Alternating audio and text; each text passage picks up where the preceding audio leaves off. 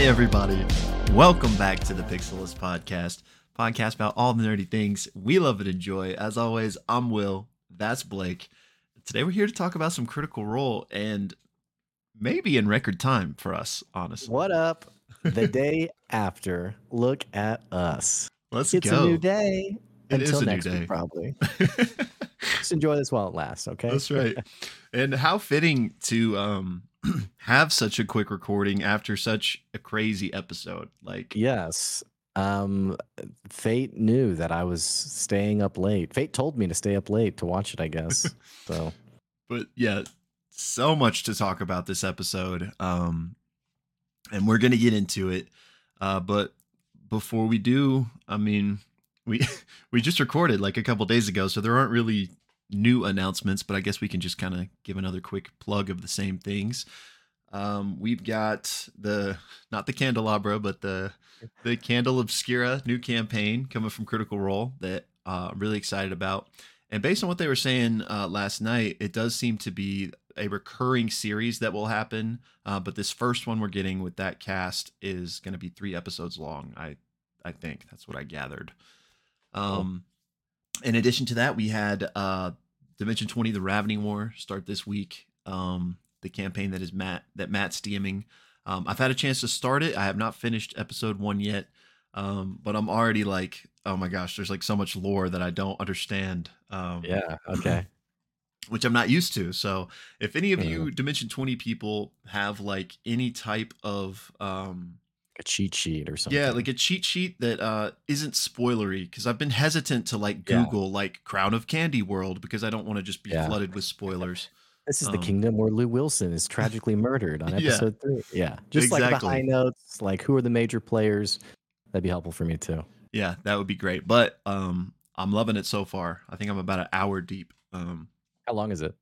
It's two and a half hours, so I don't know if, if all of them are going to be that long or um because I know D20 is usually shorter than like a typical Critical Role episode. But yeah, okay.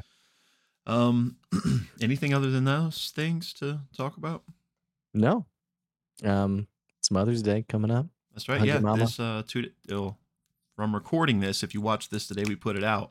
Mother's Day is Sunday, so make sure you call your mom at the very least. Yeah. If you guys have a good relationship, least. obviously. You know, I'm not trying to tell you to get in touch with some toxic people or anything. Everyone's got their own story. Why am I talking about Uh, this? You're, you're making it weird. but yeah, it's Mother's Day, so don't forget. Um, also graduation day for for round these parts. Not that either us of us are graduating, but uh, maybe I don't know if, if is that like a universal day for places. Probably not. I don't think so. Well, if you happen to be watching this and you are a graduate, congratulations. Congrats. we, but we're y- hitting them all. Moms, graduates. Boom, You know, checking them off the the list. um, but yeah, okay. Without further ado, let's actually jump into it. And uh, as always, we're going to start with a recap of the episode before we dive in, and we cut that recap out, host it on YouTube for your viewing convenience. So if you happen to find yourself on just that recap video, but you want to hear our full thoughts on the episode of us diving into all this lore, uh, the link to the full video will be linked down below. All right, so um, we're recording this so soon after we don't know the episode title yet, but this is Campaign 3, Episode 58. And we pick up with our crew inside the Guild Hollow Tower, having just come face to face with this amorphous entity that is crawling out of the ceiling, um, which is where we left off the cliffhanger in the last one. So this thing slams down onto the ground, and it is this like slopping, amorphous, massive blob of teeth and mouths, and it's just horrific. And we roll initiative. and as always, I'm just gonna, you know, hit the highlights of the combat. Um, so to start things off, this thing does psychic damage, basically that you can't save from. Um, Mhm. It's not like a ton of damage, but that's like a constant thing that's happening throughout the whole combat. And with this being, uh, this thing being so big, and this kind of chamber room not being the biggest, and also there's this, you know, narrow stairway that's involved. Um, maneuverability in here is not great. So this uh, encounter is very like limited for the party and what they can actually do. Um, so, you know, combat's going on, and this creature is essentially trying to consume amongst its other various attacks members of the party by like literally eating them and Mhm. enveloping them into itself. Um, Classic. yeah, so that's happening, and uh, at one point, Imogen casts a lightning bolt, and um, this actually sets part of the room on fire. So, also during this encounter, the whole tower is starting to go up in flames. Not to mention the fact that Frida, in the previous episode, like doused a bunch of the tower in oil so that they could burn it when they left. So they've got that going on as well.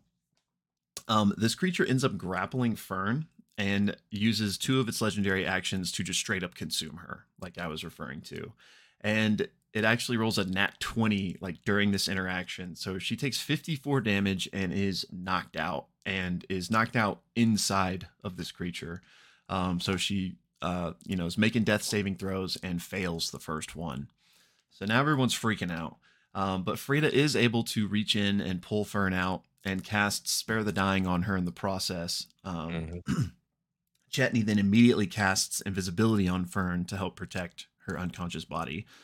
And as the fight rages on, this creature like starts to form this massive mouth in its center, like 15 feet wide, and just spews miasma out um, all over basically like half the party, including Fearne, um, again, who is unconscious. And everyone saves except for Fearne, clearly.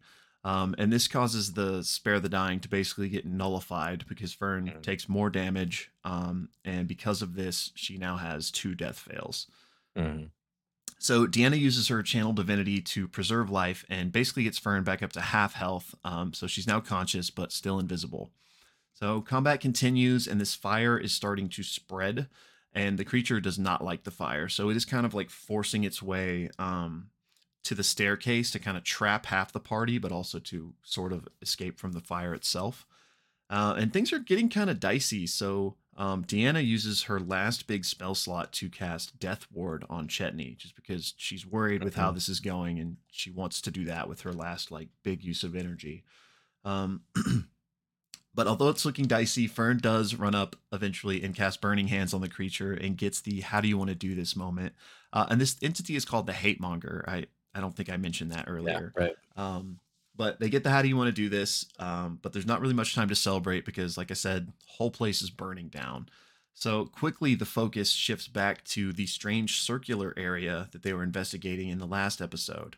Um, and they start to cast spell slots into it again, thinking that may be the way to unlock it.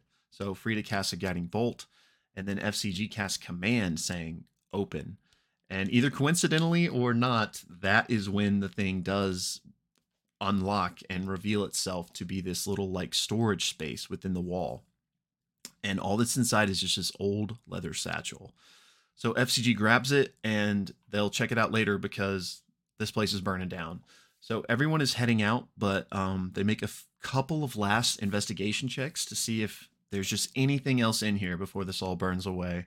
Um, they don't see anything, but Chetney and Frida are stubborn and they're like, we'll stay and take a bit of fire damage. Like, we just want to make sure we'll do one more check. And Matt's like, I took that personal. yeah. He's like, you know, you already inspected this place and it's literally burning down. So, like, the DC is high to find anything you haven't already found. Anyway, but they stay, they roll, and Matt's like, yeah, I mean, you don't find anything new. Um, but because they stayed so long, Chetney notices that in the corpse of the hate monger, this like limb like smashes out of like the remnants, and this entity starts crawling out of the corpse. And Chet is like, "Okay, let's get out of here." Um, but this thing continues to crawl out, and it's more humanoid than the previous iteration, but it is still like ten feet tall. Um, has no eyes, a mouth, and like tendrils on its head uh, this weird aberration that basically starts chasing them out of the tower now. Um, but as they're escaping, Imogen uses telekinesis to kind of hold it in place and lift it up so that everyone can get out, um, which they do. And FCG then casts Stone Shape to block off the only entrance and exit, essentially trapping this thing in the burning tower. So now that they're outside, they're like, well, we still got to get out of here. There's the wolf creature, there's that flying creature. Like, we're not safe yet. Um, so they're trying to stealthily make their way out, uh, but Frida gets a nat one and you know causes a big commotion, which they all of a sudden start hearing the howls of the Wolf King. So like, Yep. we gotta go. so they make their way, guided by Imogen, who I believe rolled a natural twenty um, to guide them through. They do end up making their way kind of out of the city proper and over the main wall, and uh, they can start to hear the howls in the distance, like the Wolf King's going a different way. So they did manage to successfully evade it. Um, so they continue traveling just to get further and further away, and that's basically where we go to break on the first half. And basically nothing else happened that That's it. episode, right? No. so there's like a I'll just go and tell you guys there's a crazy amount of things that happen in the second half of the episode. So Will's gonna jump in if I miss a detail. Uh, but Yeah. especially in the comments, if I miss something, you can add it there as well. Um, a lot, it's a very meaty lore second half. Um, so the party basically comes back from the break. They have found this um, like abandoned nest. It's almost like a dome of thorns and thistles that they have now hidden inside within the Savalier Woods. And they're basically like, "Hey, let's let's look over the stuff that we got." So FCG opens up the satchel just as everyone's like, "Wait, no!" And a trap goes off. He gets blown up to the ceiling of this little dome area and takes like 30, 40 points of um, Yeah, force decent damage. amount. There's a lot. Uh, and he's like, ow. Um, then they open inside and there's nothing in there. And they're like, hang on, we're a, little, we're a little more clever than this. So they realize basically it's a bag of holding and they ask it for Ludinus's notes. And when they do this, um, a pile of papers basically come out. Not only that, Chetney's going to eventually take the bag and basically dump it, everything out. They're going to get a handful of gems, um, some of them quite valuable. They're going to get a leather vest harness type of armor. Uh, they're going to get a staff. They're going to get a rod that um, is not a dildo. uh, the second half is a very horny second half, by the way. Just getting it out there. There's a lot of a lot of sexual tension in the second half. Uh, but they made sure to point out it was not a dildo. and um, I think that's everything that they find. Um, and basically, what they're going to end up doing is they're going to basically be going through these these notes from Ludinus. Now, at first they're blank. Um, Chetney like uh, wipes like some soil on him, I think, and like is able like to faintly see some like script on it. And it's basically in Elvish. And Deanna basically begins reading these notes. Now, these notes are in batches of three, like three sections of notes. Um, the first one is um, a oddly enough a it seems to be some kind of connection to the leather harness that they found and there's language from Ludinus about basically feeding the root. And a reminder like every number of years i need to return to feed the root uh, which they're like what does that mean? Well also what's on here is a list of uh, powerful fey entities uh, that are across exandria. And not only that, some of them are scratched out. It seems like this is some kind of like hit list or um, like Ludinus maybe needed to con- maybe even consume these creatures to do something. We're not sure what, but it's seemingly related to this leather harness uh, that they have. Um, uh, they immediately decide maybe we need to ask Maury about this at some point. Fearne has no idea what any of this is, uh, being from the Feywild. Um, but they decide, you know what? Let's hold off on putting the harness on for now. We don't know what's going to happen with it. Let's look at the second pile of notes. Um, so they look at the second pile of notes, and it's basically like a personal scrawlings from Ludinus, uh, pretty much um, cursing the fact that he wasn't born as a root is born, and sort of begrudging the fact that he wasn't God touched, and sort of yearning for that. Uh, however, he commits himself to uh, basically connecting, uh, having some kind of communion with the ruddy moon. And he's set on it. He's stubborn on it. He's like, I'm, you know, whenever a flare happens, I'm going to find a way to connect with it and talk with it. Um, and it's also around this time that the party is kind of like, you know, I think it's Imogen's like, you know, Ludus was such an idiot. Like he didn't even know what he was reaching out to, didn't even know like what he was doing, and yet he was obsessed with doing this. Um, they look at the third pile of notes, and it's basically a description of this like well of energy or well of power that sits beneath Molaesmyr. and there's conversation about this well being possibly something that came from one of the falling cities during the calamity, um, or that it's some kind of gift from the Archheart. Um, and essentially, uh, the connection seems to be that Ludinus wants to harness the energy of this well uh, in order to commune with um, Ruidus in some way.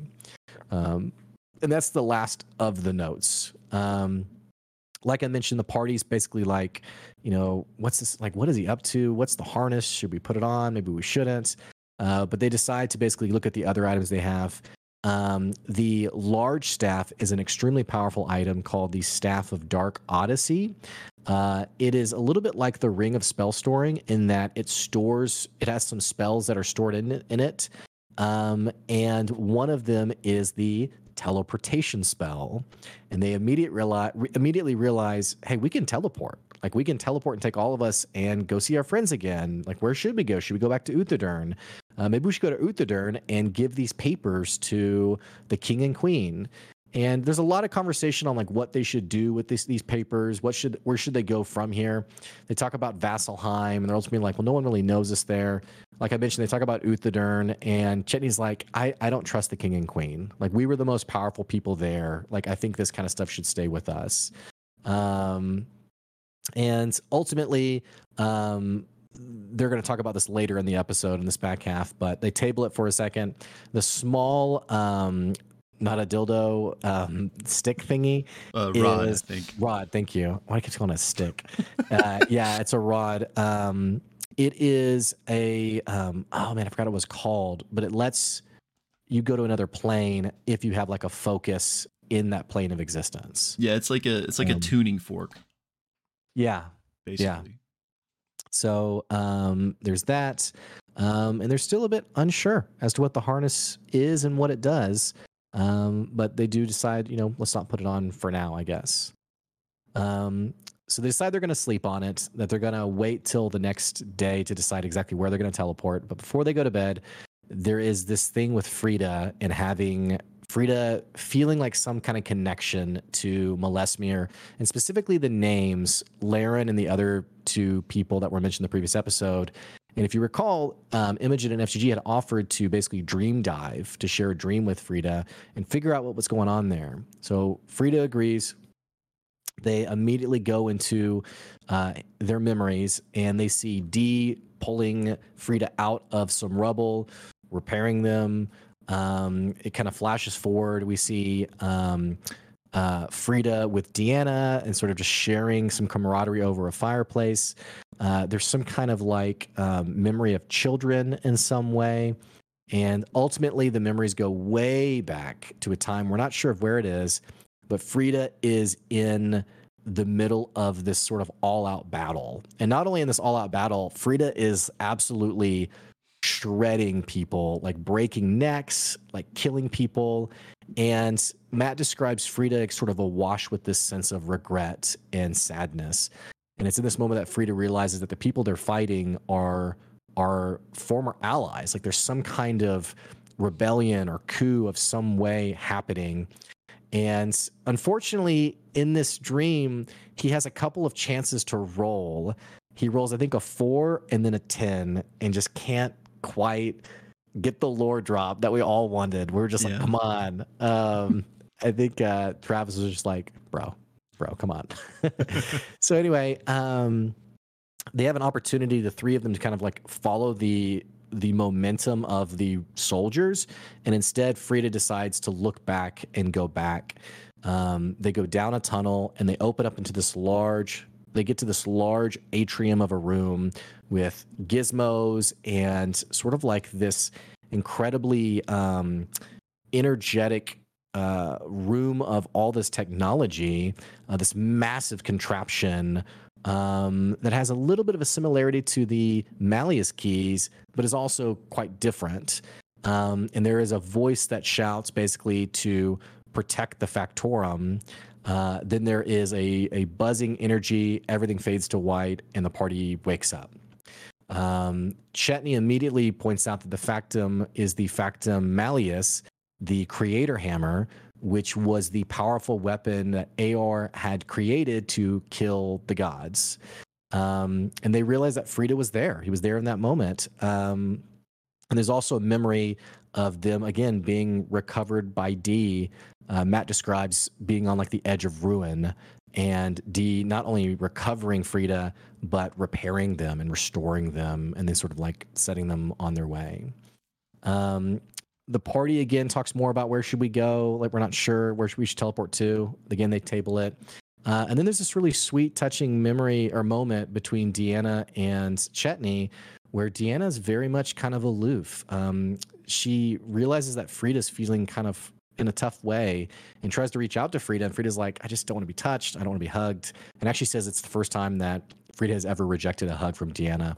So Deanna's pretty sad and on her own, and she basically confides in Chetney and says, like I I feel like Frida's maybe moving on, and I'm worried that everyone's going to leave me just like what happened to me, you know, once I died and was revived. Yeah. Uh, Chetney immediately is reassuring her, and they they have a little spark there. In fact, Deanna is like, "Thanks, Chet. That was really nice," and is like, "Hey, tell me about this werewolf thing." And mentioning it was a very horny episode. Um, they both run out into the wilderness uh, and call uh, uh, Fearne to follow as well, who obliges.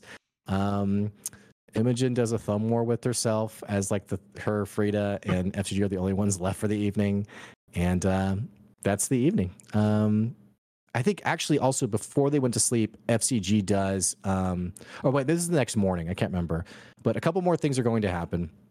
FCG is going to cast communion with the Changebringer, and the reason for that is because they're they're just trying to decide where to go. Like, where should we do this teleportation spell? Should we go to Jrusar? Maybe our friends would be there. Maybe we go to Marquet. And there's a lot of like random things as well, where Imogen's even like, "Hey, stop with these stupid ideas. Like, where are we gonna go?"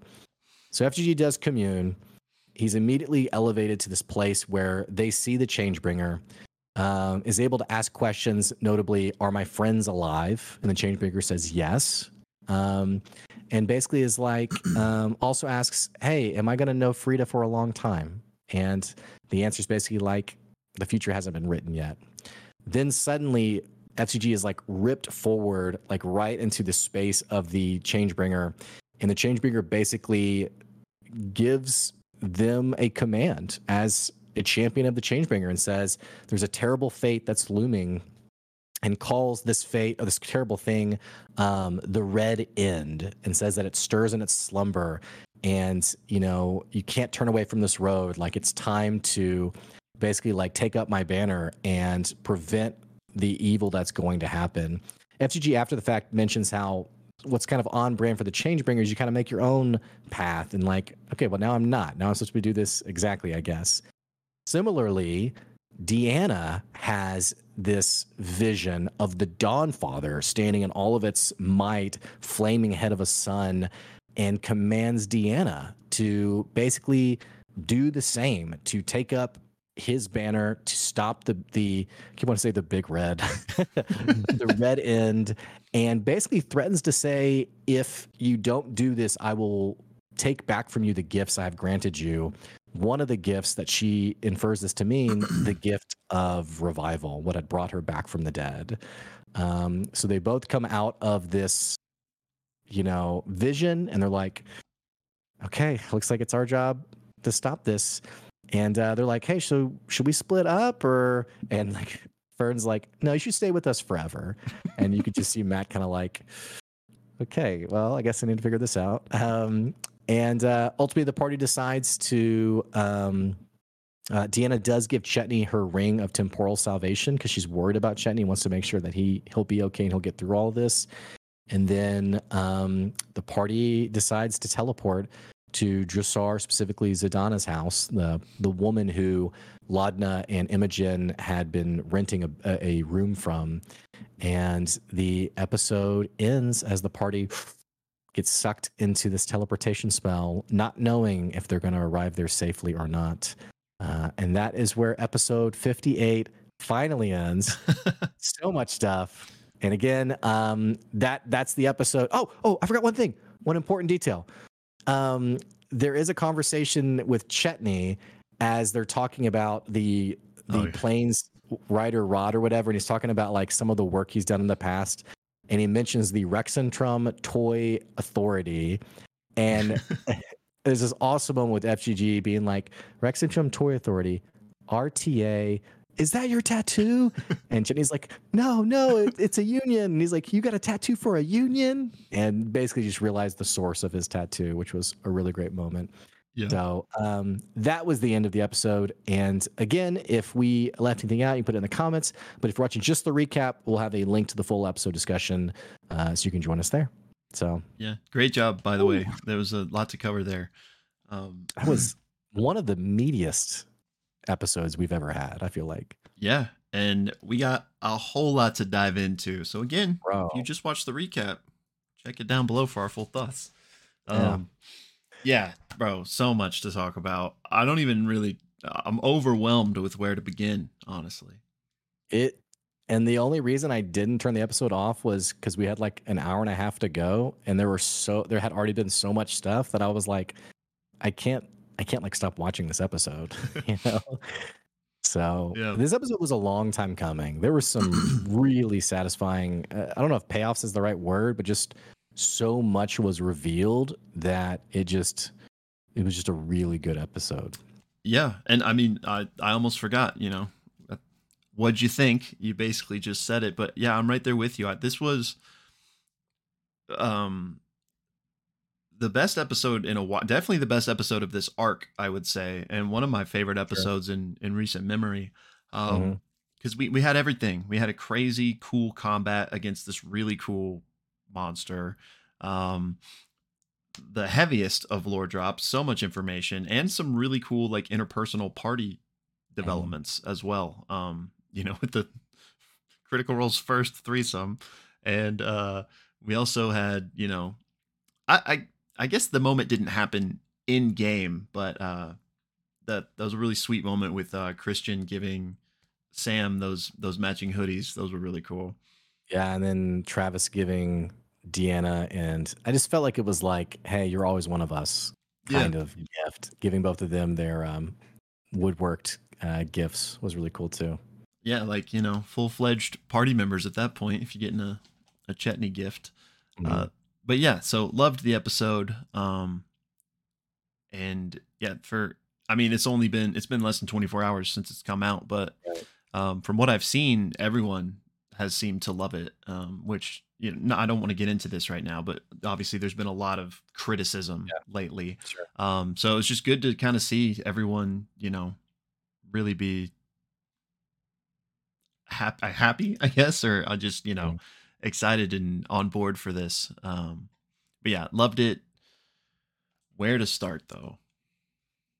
I don't, I don't know. I mean, we probably are just gonna have to jump around. I need. To, I think I need to make some like scratch notes just so I don't forget. Yeah, Um, yeah, I I don't know where to start, man. So much, so much good like meaty stuff, and then also like some like really side details that I'm really curious about, like the the Fey, um, like Dryad supposed hit list, like things Yeah. like that, like feed the root. I'm just like, what, you know?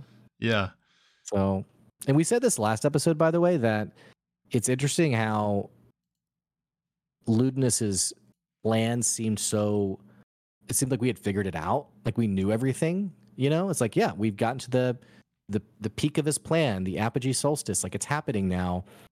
And since then, now, now there's all these other details. That's like, okay, this was like the most overt part of the plan, but there were like plans among plans for like all these other like tangential parts as well.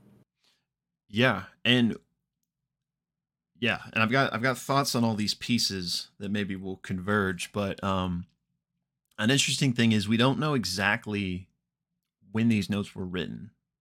Right. you know so like for context for contextualization of you know what phase he was at um because these could be hundreds of years ago and some of it appear to be i mean obviously they're they're old because they where they found them but um like the one notes that were talking about him kind of discovering ruidus and researching it and having that first communion um Mhm. which caused the destruction of Molaesmyr, at least presumably. I guess that wasn't like fact for fact stated, but I think- seems to be.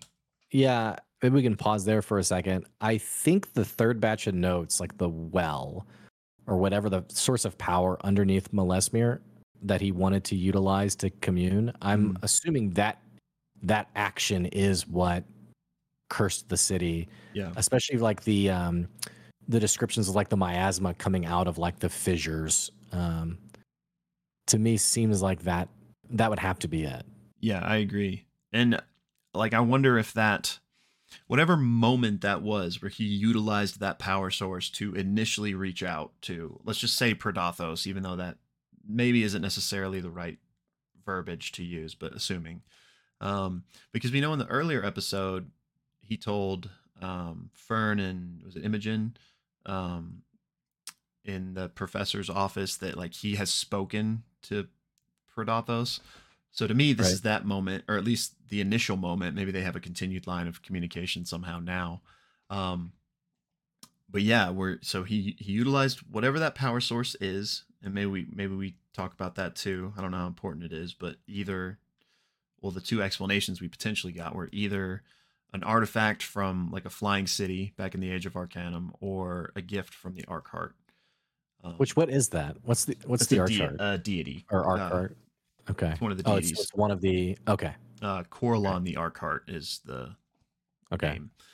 Um so yeah, he we don't know what this means that he used the power source. I'm wondering if it was similarly during a solstice, like maybe like you Mm. know, but reached out and that's what caused the chaos that ended Molaesmyr. Um which is interesting that like that didn't dissuade him at all, you know? Like the Well, I mean, maybe we don't even know if the pre Ludinus version is the same Ludinus we have now. Not that he was like body snatched, but if knowing what we know from that other source book about um, the red minerals or crystals under uh, whatever it's called, the Uh, capital city. Yeah, uh it- Ank'Harel. Yeah, and how Uh, it like cor- how it corrupts. You know, it, it could be that in this moment of communion, like he was forever changed. You know, and became sort of a champion of um, Predathos, for lack of a better phrasing. Because you're right, you would think beforehand you'd be like, "This was crazy," like, um, or I mean, you know, maybe his hatred of the gods is just so strong that you know he's just stubborn yeah, whatever it takes. um, yeah. So I guess okay. So since we've touched down here, I guess let's just talk about the notes. Um, yeah okay So we're we're talking about the Ruidus ones, which another interesting thing from this section, I think, is that it implies, and again, we don't know the the dates of when this is happening, but by virtue of the fact that he had to like research this at all, and wasn't like it was foreign to him, Ruidus, until he learned about it, and then you know he reached out. So to me, that says he clearly wasn't. Well, I guess we don't know what the people of Aeor knew back in the day, but to me, this puts him not in Aeor, at least like as one of the people that was building the Factorum Malleus, or else he presumably would have known more, and wouldn't have had to like do I that see- research. i could see them being separately related not necessarily exclusive because That's fair. you could be creating the the Factorum malleus because you hate the gods you want to kill the gods un, unaware still of ruidus um and it almost felt like it almost felt like his notes were more like like why do the gods keep basically being like hey don't worry about the moon. It's evil. It's Mhm. like ill, ill omen like and just becoming ups- like basically like i hate the gods so much i'm gonna do the opposite of what they say. So if they're saying to avoid this there must be they must be lying there must be something about this. Right. you know why would they even mention it? Um so it doesn't for me it doesn't put me doesn't put him out of aeor. Um i'm still incredibly interested in his origin story because it came up again his origin in Issylra. Mhm. Um, I'm really wondering where he came from and his what's the what's the reason for his hatred of the gods. Yeah. And for, for me, Aeor is the easiest link for that. Mhm. Um, but I don't know. Yeah, I agree. I I think even if he wasn't literally a scientist that worked on the Factorum Malleus, he clearly was around in that era somewhat and saw what the gods did. Um, maybe he lost his maybe he was a kiddo, lost his parents or something. yeah, maybe he was a kid You during know? that time. Like, Um, saw firsthand the tragedy of I don't know. yeah, and maybe like maybe he was still around, but not necessarily like in Aeor even, but maybe Right. because he was a Yeah. contemporary of that time, he Yeah. you know knew what happened. Um, Which, by the way, I don't want to get I don't want to get into this right this second, but mm, it's hard because we have we can't forget also the notes we got from the previous episode. Like these notes are in two different batches. We have also the previous notes on the matron Right. of ravens, and I must find her name, and I don't. That's just interesting. Yeah, there's a lot to unpack. Um, and this could tangentially go into other things that I want to talk about, but I'm trying to like I know, and I'm trying to like compartmentalize for now. yeah, I'm trying to like make some notes as we're talking, just so that I don't do that. Um, this is which is this is fun. This is a lot. this is the first time in a long time where we've been like. I mean, we- we've always had lots of content to talk about, where it's it's just like, it's like, where do I even go from this conversation point? yeah. You you lead us though, okay? All right. Well, okay. So I think for that chunk of notes, I think I've cr- I've covered my thoughts. Anything else from like specifically the Ruidus Malleus Mirror power source section of notes that you wanted to talk about? Um, from that the third batch specifically, or from all three? Just from that third batch. Um, no, I don't think I have anything else to say about it. okay. So, um, so th- there was that one. There was the harness, and what was the other one? The other one was just him talking about um what I mentioned earlier, like the gods call it Okay. the moon of ill omen, what's going on, um, and ultimately wanting to commune with it in some way. Okay. Well, that one I think I've pretty much covered too, but I'd be down Yeah. to move toward the harness unless I just I just really liked the red end, which doesn't come in this section, but comes obviously later in the visions. But um such a I cool don't know. name. There was something, yeah, so atmospheric about it. Um Predathos is a fine name, and I don't care, but um there was something that just was so much more incredibly foreboding about this. Um yeah, and sure. I guess we'll put a I guess we'll put a pin in that because I want to revisit those visions yeah. um, later on. But um, yeah, the harness, the harness, I had trouble like visualizing. I think he called it like a a vest that had like an open back that like flared up or flared open or something. Or I, Yeah. I'm not sure. It was interesting. I've got several thoughts on it. Um, which this was paired with the whole hit list, if you will, of the the Fey entities. Mhm. So to me, the most the easiest thing for me to grasp onto here is this device was something you know he was researching or, or whatever working on and it is potentially what enabled him to live such a long life he was like siphoning the power and energy from these fey things in order to be immortal essentially or functionally immortal at least um it also make made me think and I, I don't know i don't know if there's a connection here but it made me think of Otohan's backpack like if that was Hmm. if this was maybe not necessarily like version 2 because i don't think like Otohan's she it's clearly used in different ways for her but maybe it was like the precursor like offshoot of the technology or something Hmm. um Interesting. but yeah so for my money um and i mean it was pretty much spelled out as such um ludinus had this who knows if he invented it himself or how, how it came to be um but all that talk about like every few years we must feed the root i don't know why he calls it the root but to me that's like i gotta go get more energy so that i can stay young Oh, so you think the whatever. harness is the root?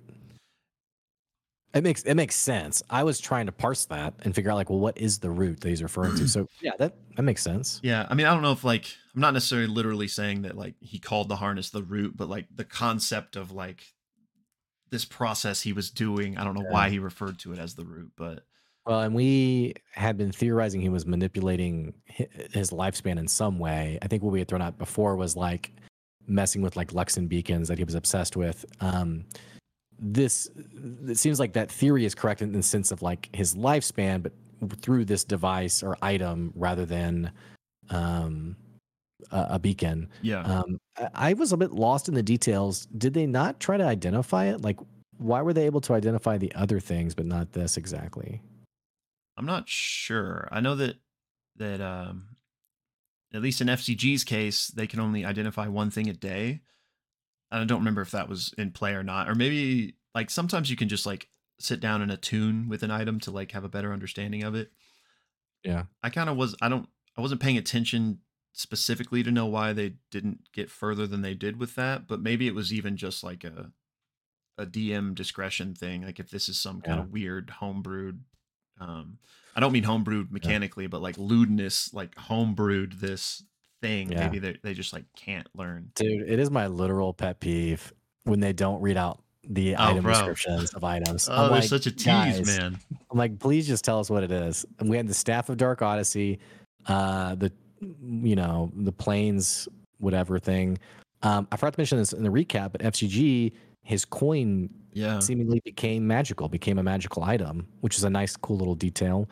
Um, or maybe always was, but didn't realize until Matt, you know, gave it to him, gave him these description. But just listening to Sam be like, "Oh wow, this is really cool," and like the nothing beyond that, I'm just like, guys, please come on, Yeah. you gotta, you gotta tell us what it is. they've kind of always done that, but Matt used to like post them on Twitter eventually or at some point. Yeah, Um, I, but we'll we'll slowly find out. But they've always kind of kept that to the chest because sometimes they don't even like tell the other players because they want it to be like a reveal when they use it. Mm. Um, but I, I feel the same way. It's just like I want to know. Um, Well, my thought on the harness was even like, if this is something of like crazy power, could this could this be a vestige? But then I thought, well, Ludinus wouldn't leave it. You know, like like why doesn't he have this item? Like why? yeah, I mean, people have come back to Molaesmyr, you know, like looters or what have you. So like, why didn't he return to like, hey, just popping in to grab this real quick? You know, see you later, Yeah. slime guy. You know, so I'm I'm I'm sure I'm sure it couldn't be a vestige in something maybe I guess more like magically or also like man-made in some way. And maybe the backpack that you mentioned is something like that. Um, but yeah, yeah. I Very don't think it's. I don't think it's a vestige if for no other reason than like I don't think Ludinus would use like a a divine item in that way. You know, like just on principle even. Mhm. Um, but that that same thing resonated with me. Why is this here? Like, especially if if what I just speculated was true, and that this thing is what is granting him eternal youthfulness. Which, not that he's young, but you know what I mean. Um, why would you leave that behind? Like, maybe maybe he didn't need it anymore you know maybe the maybe maybe the, both theories are true like he used this and then he just he found out about luxon beacons and was like oh this is a better way this is an easier Hmm. way or or maybe he you know created a permanent solution he drank a vial and now he's forever young you know i don't know but the only explanation i can think of is that he has in a scary way iterated on it and progressed Yeah. past it to no longer need it because certainly it's probably you know cumbersome to have to like every few years go kill a bunch of powerful fae yeah, you know and presumably consume their essence i don't i don't know what's being implied other than that but um but yeah yeah. I I like that idea that this was he, he's found something else, if not just a new version of this, and this was you know the prototype or something. Um, but yeah, it seems like a very powerful. It. I mean, I guess we still don't truly even know what it does necessarily, but if what it does, if it does what we think it does, it still just seems kind of crazy to leave it behind. Um, Mhm. When he seemingly could have gone back to get it pretty easily. Um, but yeah, I I haven't had a chance since the episode again was less than 24 hours ago. I haven't had a chance to go like dive into the to the lore to see if I could um pinpoint any entities that because Matt listed a few of the specific locations that were marked on the map. Uh, like I recall the Ashkeeper Peaks and the Flotket uh, Alps um, right were two of them. Um, and nothing immediately sprang to mind, but also, you know, that's not, I don't have it all memorized. So um, if anybody down in the comments does can think of any like known Fey entities in any of the places that were mentioned, I'd love to to hear about them. Um, but I did then like the connection of the reason that tuning fork to the Feywild was in there is because uh, he it was needed to move on because he kind of wiped um, his current slate out. He's like, okay, maybe I go to the Fey to get more of these power sources. Mhm. Um, which you know was Morrigan going to be on that list? If so, Was she complicit in it? Even was she aware of it? I mean, I don't know. I still think there's more to Mori than we've gotten. Um, certainly, which yeah. I don't think it's necessarily to that extent. I think she probably would mention like, "Hey, by the way, this guy's a Fey eater. Um, it's a bad group." But um, I just, I just feel like there's something there, knowing that, knowing the relationship between Morrigan and Fearne's parents and the deal that was made, the fact that Morrigan has a history with the Nightmare King, and that the Nightmare King worked for Ludinus in creating the first version of the Malleus Key. right. Um, some very close connections here, even if they're not explicit. Um, Yeah. So I'm pretty curious about that. Me too. And maybe if the Nightmare King had gotten a little too attitudey, Ludinus would have harnessed him. Next, Yeah. you're, ne- you're next on the list. Yeah, Um, right. not that the the Nightmare King is like an archfey or anything, but he is. We don't really know his story, but he's Fey esque. Yeah. Um. Everyone has a story. Yeah. Yeah. Mhm. Um. but yeah. Okay. I thought. I thought all that was fascinating though, and I did like the uh, potential explanation for you know his his old old age. Mhm. Um. All right. Uh, sorry, I'm just reading my notes. Anything else on this section? No, I don't think so. I don't think so either. Um Oh wait, I don't remember Okay, I don't remember if this was from those notes or not. If it wasn't, you'll have to remind me where they were from. But one thing I have written down um is about this ancient primordial that wasn't Oh. sundered during the founding. Yes. Right. Was that from his notes? Yes. Okay. This is from the second batch of notes. Um, What's up with that? yeah. I mean, yeah. So- I don't know.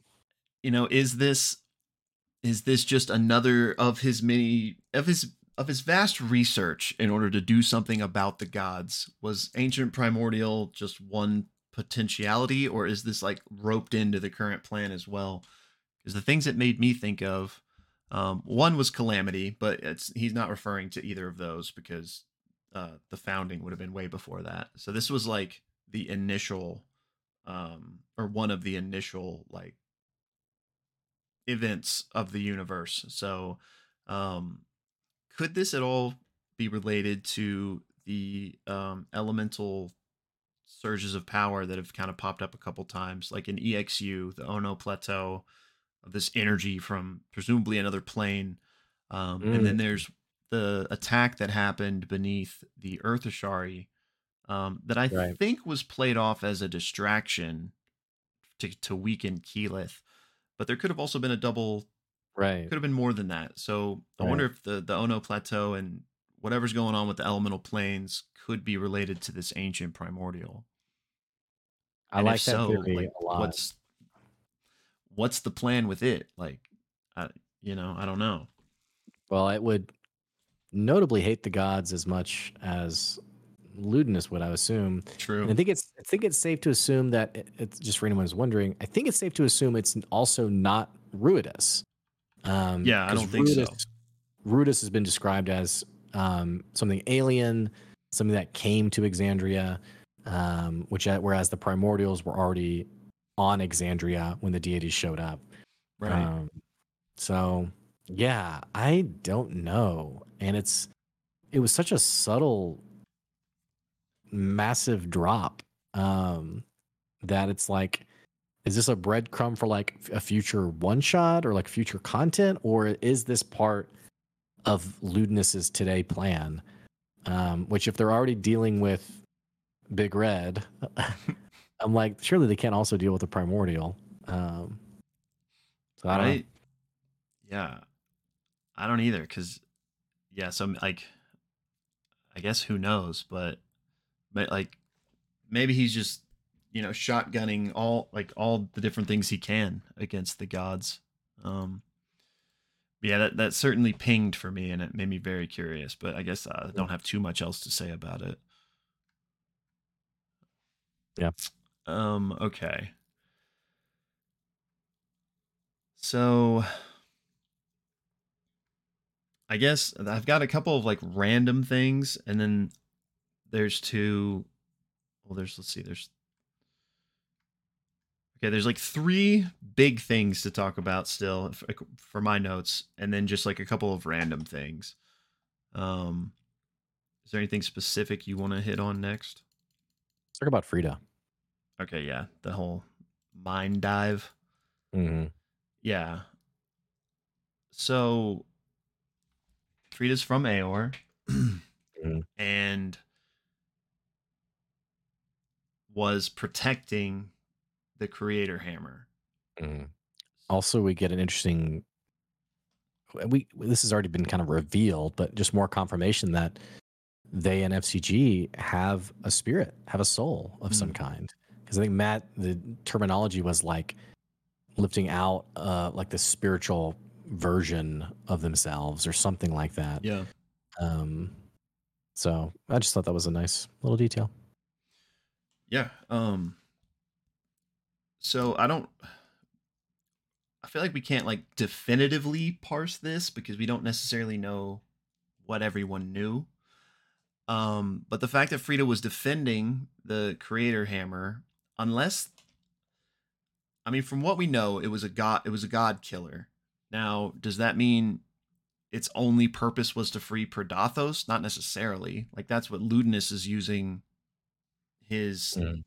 you know uh his malleus key for in this day and age um but presumably at least that was part of its function because that's how ludinus got to where he got Mhm. today um but matt made a big point of describing like how immense this was and how there was like tons of wizards and scientists and engineers like this was like i think he used the words like this is a structure of an immensity you've never seen before Mhm. um so like what did that one surely it didn't just do the exact same thing that we saw ludinus do in in Marquet with you know even though that tower was big and it's drilling a hole it didn't give me the same impression of what matt was describing so like this gave me the impression of like a massive blow Ruidus in half is the impression I got from it. I mean, I don't know. It's interesting because I, I don't envision it being. I think of like what do you use a hammer for? And I think about like cracking open an egg. I'm just thinking about like the phrasing that Matt used. Like, why does he call it the creator use a hammer to open your eggs Yeah, man, don't you? well, but I mean, if you want to like, in like without question, crack this thing open, yeah um, I do think the tie-in to Calamity is that first episode comments about the weapon from Aeor. I think it's pretty clear this is that. Um, them wanting to test it on like on a nearby city or something. I don't know if the intention was to like aim it, for lack of a better term, like at a god, like walking on Exandria and to like shoot them. mm-hmm. I think since Ludinus clearly took inspiration of this to create the Malleus keys, it I think Aeor was aware of Predathos in some way. Seems, yeah, Um, it seems to be the case The question for I have is I always envisioned it because the way that the lore has been described is like the fight the infighting and calamity they they put a pause on it and they're like, hey, let's go get that guy. Let's go kill Aeor. the guys And I yeah, I envision all the gods basically like descending on Aeor and destroying it. This, I mean, I think it was described almost like a coup or something to that effect, or infighting, I guess. I wonder if uh, people begin to realize the implications of freeing Predathos and people who are like, the gods would be no more. And that was like the, like, well, I don't like that. I don't want that to happen. And that is then what caused the rebellion, for lack of a better term. Um, I don't know. I have no idea, but yeah it's kind of where my mind's going. I think I think both things can be true because I was wondering this too because we did get the impression that like the gods found out what was going on and smite smited it smote, you know, from the sky Maybe. basically. Um, which you know doesn't really add up for why there would be like an internal coup within the city, but maybe maybe everybody wasn't on the same page. Like maybe Right. you know, I'm sure just like it is in our current era, um, there's two sides. Like, do we get rid of the gods? Do we keep the gods? So I wonder if this this fact this creator hammer was even like somewhat of a secret plan, and then maybe whatever powers that be found out and they're like, no, we gotta stop that. Like you're maybe they even knew that like if the gods find out about this, they're gonna kill all of us. Like Mm. maybe it was Or- like that type of thing where there's like two factions within the city. Or, I mean, again, following the slight implication that the the prime deities aren't like the super benevolent, we do everything for people uh characterizations that we've seen maybe it was even so much of what we saw in the second part of this episode where free uh, not Frida, uh, FCG and Deanna especially were basically like hey go do this. Like i'm commanding you. Like maybe something like that also happened with their followers where they were like hey in your town hey your neighbors up to no good. Like get over there. You know? Um i don't know. Yeah, I don't I don't either. I think that I think I think that's plausible that like that that was the gods acting through those people in the city. Um but I'm leaning that this was a separate encounter and then the gods themselves did still destroy the city. So maybe they I guess both could be true in that they were like, "Hey, take care of this or we will." And they didn't, so then the gods did. But the fact that Matt included that little like snippet of how D found him, just like everything was ruined, you Mhm. know, and he had to be brought back. To me, that is kind of like a alluding to the fact that the gods did strike this city down, and not just the infighting led to But- such destruction. And isn't the do you think the implication is that in that moment is when it happened? Like when it all just surged to white? Or was that the end of his memory? that that I don't know. Hmm. It's a good question. but I would say that it's not necessarily in that moment since that memory did kind of jump around several times. Um but I don't know. I was so annoyed that the rolls were so low. Yeah. Because you know, Matt even said, Hey, you feel like you missed something. And he was just like, I know. And these characters are presumably leaving at some point. Now I don't know when they're leaving, but Yeah. I mean, are we gonna get another interaction where, you know, they dig in and see more, or I think if if they're not gone, which I don't think they are, we'll talk more about that uh later. Um but yeah, I mean, okay. So not to parse this a little bit. So we have Frida in Aeor protecting the Malleus key.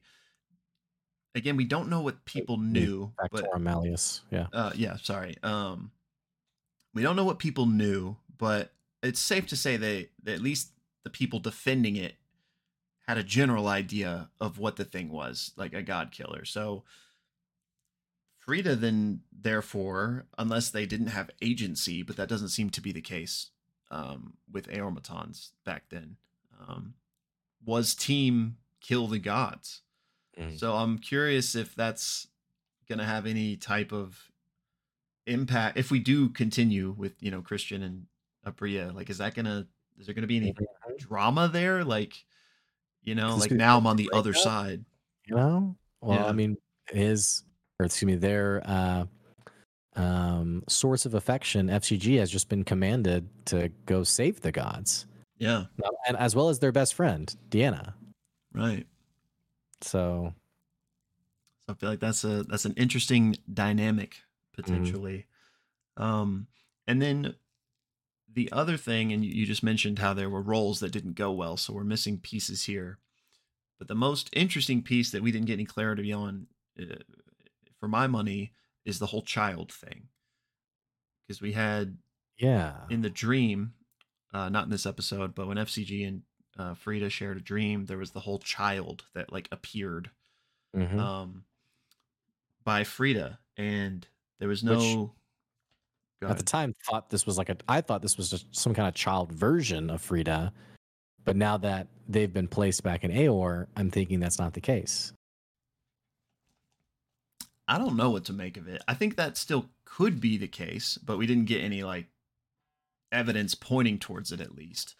Um cuz we you know, we also posited that if Frida was similar to FCG and was like a sleeper agent, maybe that boy was part of the family that they infiltrated, but that doesn't seem to be the case either. Frida just seems to be like a actual defense robot or whatever that Right. was Right. working for that faction or you know for lack of a better word um so then it either is you know if aeormatons at one point were humans maybe that was Frida's human form um but then Right. tying into something you said earlier um about Ludinus what if he was just a kid back then That's interesting.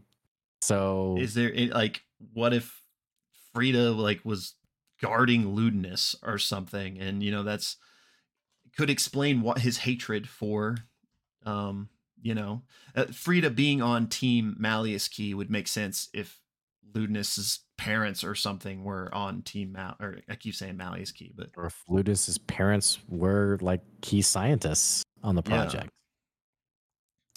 so I mean there's no basis to this at all but we didn't get any answers so I don't I don't know what to make of it The fact that this child description keeps popping up is it, where I go with it. There, there is a child character. If it's either it's Frida Mhm. or it's someone else, and if it's someone else, it it seems like it would have to be a key character, not you know. Oh, this is Sharon. You'll meet her in episode 85. And Yeah. I mean, maybe, I don't know, but it just it feels like it would have to be an important character. And Ludinus is the easy connection there, which is which would be wild. Ludinus should have done a better job killing off everyone that they'd ever spoken to. so but yeah, it's it's interesting that um because if it, if it was Ludinus, then maybe there's some sort of like trauma memory blocker because these other things have triggered memories for Frida, like Laerryn and the other names and just the details that were mentioned in these last two episodes. Um, and Ludinus thus far hasn't triggered anything. Um, yeah, good point. but uh, what's interesting is um, Christian slash Frida's hyperfixation on the name Laerryn to kind of lead into this memory dive, which I mean, on a above the table level makes sense. It's the Mhm. character Aabria played, and it's also the only one that any of us as watchers have a reference to. Um, but what doesn't piece together for me is that Laerryn wasn't from Aeor. She wasn't working on this project. She was from Right. Avalir. yes, right. So how did Frida know that name? Yeah. There's a weird yeah, there's a weird thing there where it's like is it something or is it a above the board like shoe in like Yeah. a forced connection that like is illogical. And I don't I don't know the answer. Um but some of those things can create like really creative moments. Um Yeah. so it could be that maybe it was a forced above the board thing but that Matt's to you know, I think every great DM is like picks up on something, they're like, okay, we're going to turn that into something. So, Yeah, but you know. I could also see it definitely being an an intentional thing, though, especially with Yeah. especially with the type of player Christian seems to be, and especially the integral role that Frida has, like in this story, being from that time. Um, I could see it being more than just a, a above the table, like, oh, I want to have a connection here. Um, which one possible like line between them we do at least know like you mentioned in calamity that this was talked about like uh aeor has this weapon and there were spies shout out bolo um yeah. that were spying on avalir maybe like maybe laerryn's who was a genius and was making you know the astral layrite and all these things maybe her research her knowledge was if not given stolen and used as part of the factorum didn't Brennan come out and say like Bolo in his mind was a spy, like was stealing. I think so, and that like she survived. Yeah, I, I watched said- the interview where he talked about said basically as much. Um, yeah, and I I'm a little distracted because we're trying to figure out pizza plans for tonight, and she said SOS. I need to know pizza. Oh, no worries. Uh, yeah, um, but I'm waiting for her to respond. But yeah, I, it, I almost like wonder like how do we get more of this content though? Like I'm wondering like is this are we getting teed up for like a side story or like it's like it, it created so many more questions that I'm like I don't know. Calamity Part Two, and it's about the fall of Aeor. Maybe I don't know. That'd be crazy. And Christian comes back and plays Frida again. I'd be down with that. I'd also would like someone to play Ludinus, you know, the anti-hero from the start, you know. Yeah, Uh. I I think Ludinus has a really cool story. Um a really compelling villain. Um Yeah, so I did see. I haven't read much, but I did see a Reddit comment. Um, someone, and I apologize, I can't give credit to the person because it was just in passing, but the person basically said, um, "To date, this might be the best villain we've had in CR so far," and they said um, specifically the uh, villain Vecna was, you know, amazing, and then they said someone from CR from campaign two that I don't remember but they're like, but this, you know, seeing all of like what's been building up with Ludinus has made him, which I didn't resonate with because I didn't watch, I didn't watch the first two campaigns, but I was curious your thoughts, like getting these kind of details, like your thoughts about Ludinus as a villain and how he lines up, and so I'm glad you brought that up. Yeah, I think again, I guess there could be like a rug pull, you know, of like and I don't expect there to be, but I'm I'm saying it's still possible that we don't really know his full plans and stuff, and as such, maybe my opinion would change. But um right now, I think he's a really compelling villain that like which I think the best villains are ones that like you can kind of see their side a bit. You know, like Right. you know, he might have a point in this world that the gods aren't what they've been cracked up to be, and maybe everybody would be better off without their puppeteering. Um, I, I think there's something to that, by the way. And I mentioned as much last episode in that I'm getting I'm getting big Greek gods vibes in that. And I said this for you guys who maybe didn't catch our last episode. I think kind of how I saw it in Legend of Vox Machina, or even kind of where I, my mind had gone was, um, or even in, a little bit in Calamity, like these sort of puristic deities who are benevolent and altruistic and what have you. And campaign three has definitely shaped that and, and moved me a little bit away from that, even to the point of these visions given to FCG and Deanna, where I actually found myself thinking like it was a really, but which by the way, these visions were awesome. They were like the epic, here is the quest. Like, here's your quest. And I, I felt like the epicness of it. But then there's this other part of me that I was like, are you guys being manipulated? Like, are they, is Deanna FCG being manipulated? Um, I don't know. I don't know even where I'm getting going with this sentence, but just like, um, because I think you had just said like maybe the gods aren't as they seem or something like that. But yeah, I just think that I'm not saying like I'm Team Ludinus, but I'm just saying that's what makes a compelling villain is that like they do kind of have a point, bro. you know. you know what I'm saying? So, um, right, yeah, I I'm not to distract us, but I am while we're talking. And sorry for you guys, I have to order a pizza while we're talking. where are you getting it from? I was going to ask you, and we're doing a little Pizza Hut or Domino's. Oh, but well, I mean, I, I haven't had Pizza Hut, and I couldn't tell you how long. Pizza Hut's pretty delicious, man. Ooh, they have a cheesesteak pizza. Hmm. I just need to know how fat I want to go tonight. Mm, you should go Or fat, fat. Diablo Four. You think so? Yeah, bro. It's, yeah, man. You're gonna have a little Diablo here 4 we beta go. night. Yeah, dude. Just a game night. Okay.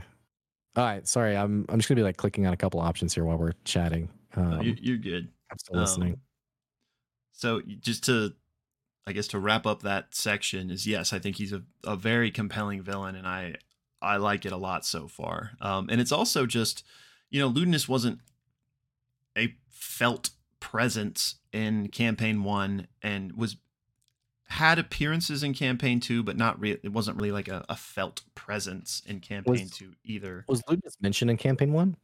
I don't think so. Okay. Um, Yeah, I think the party may have said this also that, or maybe this was the same Reddit comment. I don't remember. Um, but it was like I just thought Ludinus was just like some douchey mage, and turns out he's like super evil. yeah, but but uh, but given his story in campaign three, obviously those machinations were in play in Yeah. campaign one, even pre-campaign one, very Right. way pre-campaign one. So I think that's also not entirely fair to compare the villains because this is almost like he's almost like a villain of all of Critical Role, not just campaign Yeah. three. You know, yeah, um, which again, you know, depending on what happens here, this could it could kind of be a, a the the end game, the Avengers end game of Critical Role before they launch into phase two. You know, um, the end of a trilogy. yeah, yeah. So, Man. especially which I don't want to. I guess it's, it's maybe more on this later, but end of a trilogy where you know characters from the first two are being brought back in. We kind of got to gather the Avengers. You know, Mhm. maybe get Yeah. get these other players coming back. Um, it has a lot of those types of qualities. It really does, and um, man, it kind of makes me wish I'd really, parti- you know, watched campaigns one and two. This because this, I I can feel the sense of epicness building, especially in this last episode. That I'm jealous that you probably, you know, have really enjoyed as well. But, um, but yeah, Yeah, it's uh, and it's never too late. You know. um, well, now we got so much other stuff with Yeah, true. Ravening War and uh, Wizard Witch and the Wild One. Um, I'm going a dinner box, by the way. Dinner box. Let's just go a couple of pizzas. Couple of Zaz. hmm All right. Anything else on the Frida Mind Dive? I no, other than just a comment of like, I just really wish he had rolled higher. Um, but also the decision pressing forward or turning back.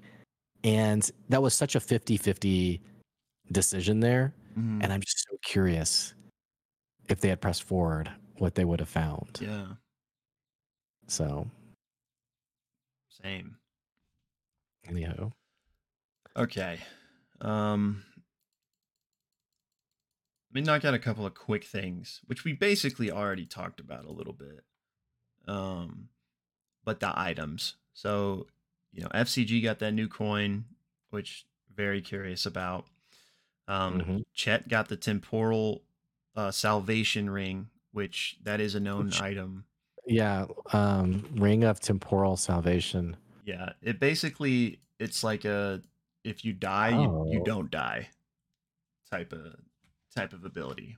So a freebie if Travis rolls poorly one morning. That would be hilarious if that's how it got used. actually, I actually wondered if he would have died in that uh after the sex sexcapade. You know, yeah. like I think he was ready, like just like okay, here we go. Um, but anyhow, Which you know that's something we. We I, I think it was our last episode, maybe two ago. We were talking about the whole Travis rolling every morning to see if he lives, and if there was maybe more to it than that. Given this episode, it seems like that's just what it is. Because Yeah. like, unless unless Matt and Travis were both being like real, like clever and holding that tight to the chest, because even Matt was like, even commented on like I don't remember what they said, but it was like that would have been a way to go or something. Like every comment about it make makes it seem like no, he's literally just rolling to see if he dies every morning. right? Um, but yeah, so the ring, if if you die while wearing it, it like teleports you, I think like somewhere like five feet around you, uh, or something like that, and you're not dead. Obviously, um, heals you, and I think you even, um, oh, it can remove exhaustion if you have any, but once it's used, it's gone. Which I also just thought this was one a cool moment, but two, what a like fitting magical gift to give from someone who has died and was brought back. Mm-hmm. Yeah, Um, for sure. And then the staff, which again we don't really know that much about, but we at least know that it can teleport, which is Yeah, I, I, and I don't know if I misrepresented this when I said this, um, because I said it's kind of like the ring of spell storing. Because I feel like that what was said was that other spells could be stored, and that it wasn't just teleport. But yeah. I don't. it- Go ahead. I was gonna say it being called the um, Staff of Dark Odyssey. I mean, it feels like there's something else to it also, um, but I don't know. Yeah, so um I don't think you like will store spells in it, but so it has 8 charges and we know 6 can be used to cast teleport. There's probably two or other things that can be done that like maybe you know, the Misty Step can be cast Mhm. for 2 charges. And you know, yeah, so there's probably a list of 3 or 4 spells including teleport that each require a different amount of charges and you know, it's up to your discretion each day to how do you want to use them and yeah. I'm assuming either all come back in the morning or maybe like you roll a d8 and that many come back or something each morning.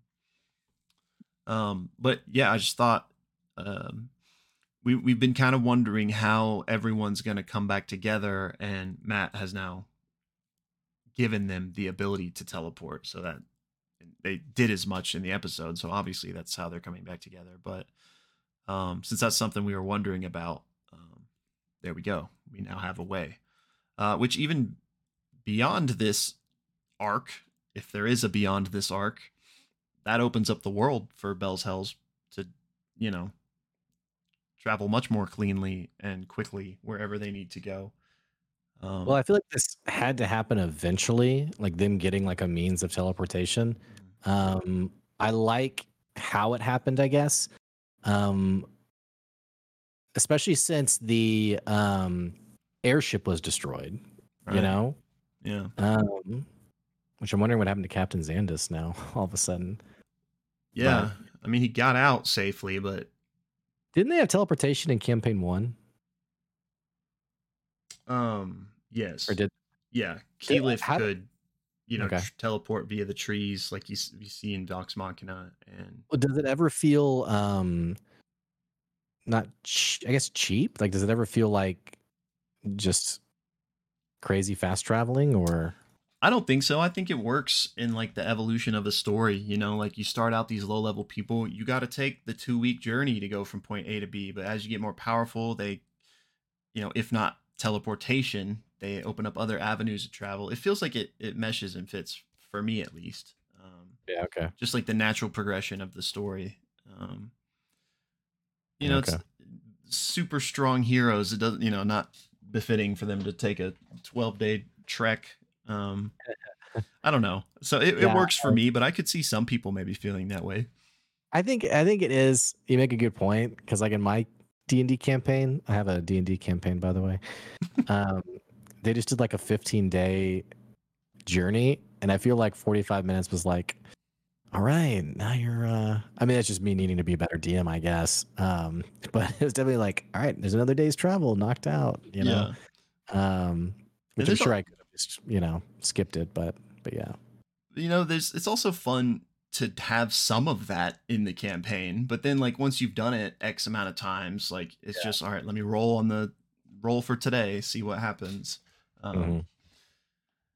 okay but so actually speaking on the teleport since we're kind of talking about it right now um they didn't seem as nervous as i would have been by teleporting given all the craziness that's going on in the world and the fact that in Uthodurn they literally were told like yeah we sent people out like some people teleported out to find out what's happening we haven't heard from them and they haven't come back but yeah. Why aren't they concerned about the fact that people that no one's come back? i don't know like You know, maybe they just aren't thinking about it too much or you know i i don't know but um clearly at the end of the episode we had the the die roll um and they cruelly you know teased us with it yeah. Um, so we don't know what happens, but yeah, I'm assuming they might not end up in Jrusar.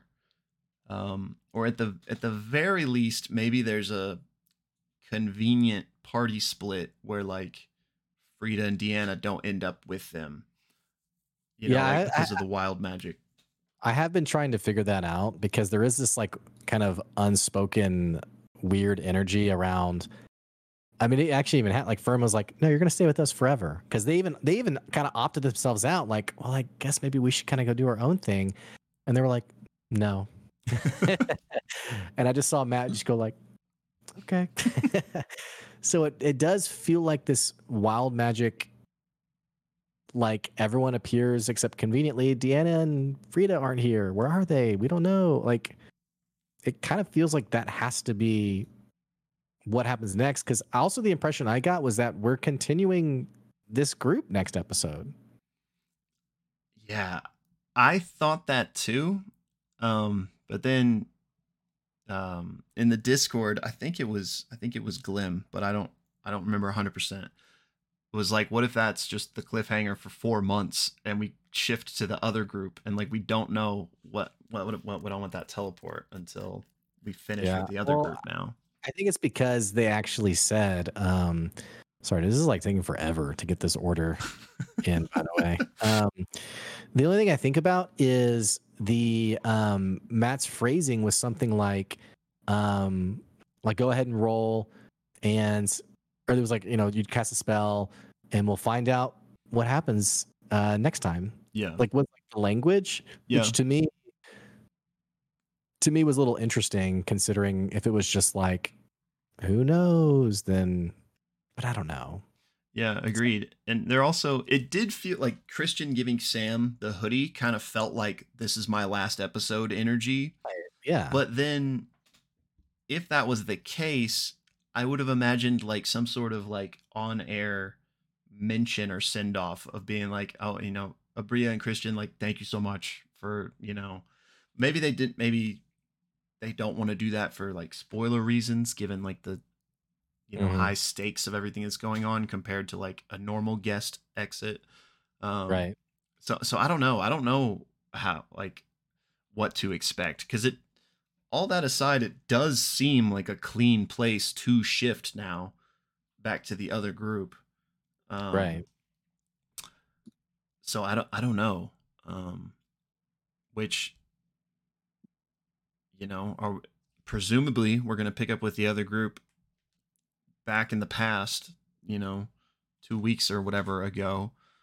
Um, and it'll just be I don't know. It's just gonna be interesting because we know they're alive, which we mo I mean they're obviously alive, but Which but that even that was kind of like because they because the changebreaker said that does now does that now remove like the teeth of any combat that the other group faces? See, that's what I that's kind of what I was wondering too, but I I don't think so. I mean, Matt was kind of in a in a box there, right? Either they've already been playing concurrently, and so Matt actually knows that they survived. Ah, that's But I'm not saying that's the case. Or it's just like a Hmm. let's say they he didn't know and they do play and somebody dies somehow. Yeah. I think there could still be like a you know, just the the vagueness of are my friends okay? You know. Yeah. You you could get around it being like, yeah, like they're okay now or like I don't know. But it was Yeah, they're interesting nonetheless. They're okay. yeah, they're they're they're with us. They're right here. Yeah. They're here with us. They're great. so, yeah. um, Um, it, it is a bit odd though. I guess honestly, if we come back to them, to them, the same group next episode, I am honestly lost as to how long this arc is going to go. Not in a negative way. Like this last episode, I really enjoyed it, and like Joy came in at one point and was like, "Wait, wait, who are these two people? Like, why, why is Aabria here?" Um, because she's been listening to Worlds Beyond with me, yeah. and I was like, oh, they, they- you know, they got separated. And she was like, oh, is that just like for an episode? And I was like, it's been like over two months. and she's like, well, where's everybody else? And I was like, uh, well, we don't know. We wish we so- knew. Yeah. And so if, if, if it turns out, um, next episode is still this group, I, I am literally lost as to, because surely we don't, we are, we know we're not coming, we know we're getting the other group with guest characters. Hasn't that been confirmed? Yeah. So like they wouldn't they would show up in Jrusar and like the group's there and like oh, we all huddle up in the, t- the big table together. Yeah, I like would that. assume. That doesn't seem to be the case. And also, like, I don't think they're going to be in Jrusar. I mean, maybe they Right. end up there, I guess, but clearly they're not there at the point of the whatever um when everything went down. Right. So like I think it would be too clean if they just, you know, happen to also be there already. So but so maybe if we get so if we do get another episode with this group, I do not expect them to run into the rest of the cast. So like so maybe we do get another episode with them and it's like a, a wind down episode and it ends with them waiting in Jrusar for their friends type of moment or something. Yeah. Uh, so I'm guessing it's either that or it's the new group next week. What if they go to Jrusar and Jrusar is like, It's gone. yeah, like in ruin or something? I actually I hadn't even considered this, but I would love to see Jrusar right now and just the with the the anti magic effect that's been happening. Yeah, I'm just Um, thinking, yeah, since we we know it was already a bit wild with um Uthodurn, yeah, I'm like, what could be happening here? Yeah. Plus all which I don't think they're too relevant in the current circumstances, but plus all of the question marks we had about Jrusar uh before we got into the whole solstice arc of Mhm. you know the broomstone and which some of that is is tied to the to the um or a lot of it rather is tied to the solstice arc if you will um but yeah i just I would be very interested to see Yeah. um Oh man. okay so there's just a couple more things um which we kind of have, have started talking about it but the the gods I'm, I'm also still working. Apologize. No, you're it's like I click a button and I have to wait like two minutes before it updates. hey, Pizza Hut, why is your website trash? Like this is crazy. All right, sorry. Continue. All right. Well, if let me do the the uh less in the we'll hold that off on that one, and I'll do something else while you're still Okay. figuring Yeah, because I. I like almost have it on here. I have the first pizza added. The second one will not add. It just says loading product. and I'm like, just let me add the pizza. about to send you to Domino's pretty soon. That's pretty close. Yeah. I mean, All right. So the Chetney reveal at the end of the episode. dude. The RTA being the Rexum Rexxentrum Toy Authority. Yes. Yes. um, which somebody brought up in the Discord while we were watching live. Um, at one point, Travis said something along the lines of, I, I don't remember exactly, but they were talking about like the Cerberus assembly and stuff. And uh, Travis made a comment about like, yeah, they weren't like he made some comment and somebody in the Discord like was like, wait, did Travis just say that Chetney's worked with the Cerberus assembly before? And I was like, I'm not sure what the context of that was. But now, in light of what was revealed at the end of the episode, um, that is true. Uh, Chetney, Right.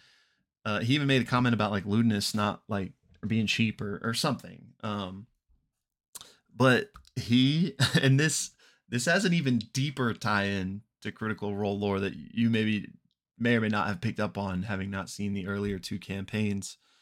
Um, but his comment about like engraving chairs so that they uh become I thought he was talking about the the animated chairs at the start of campaign three.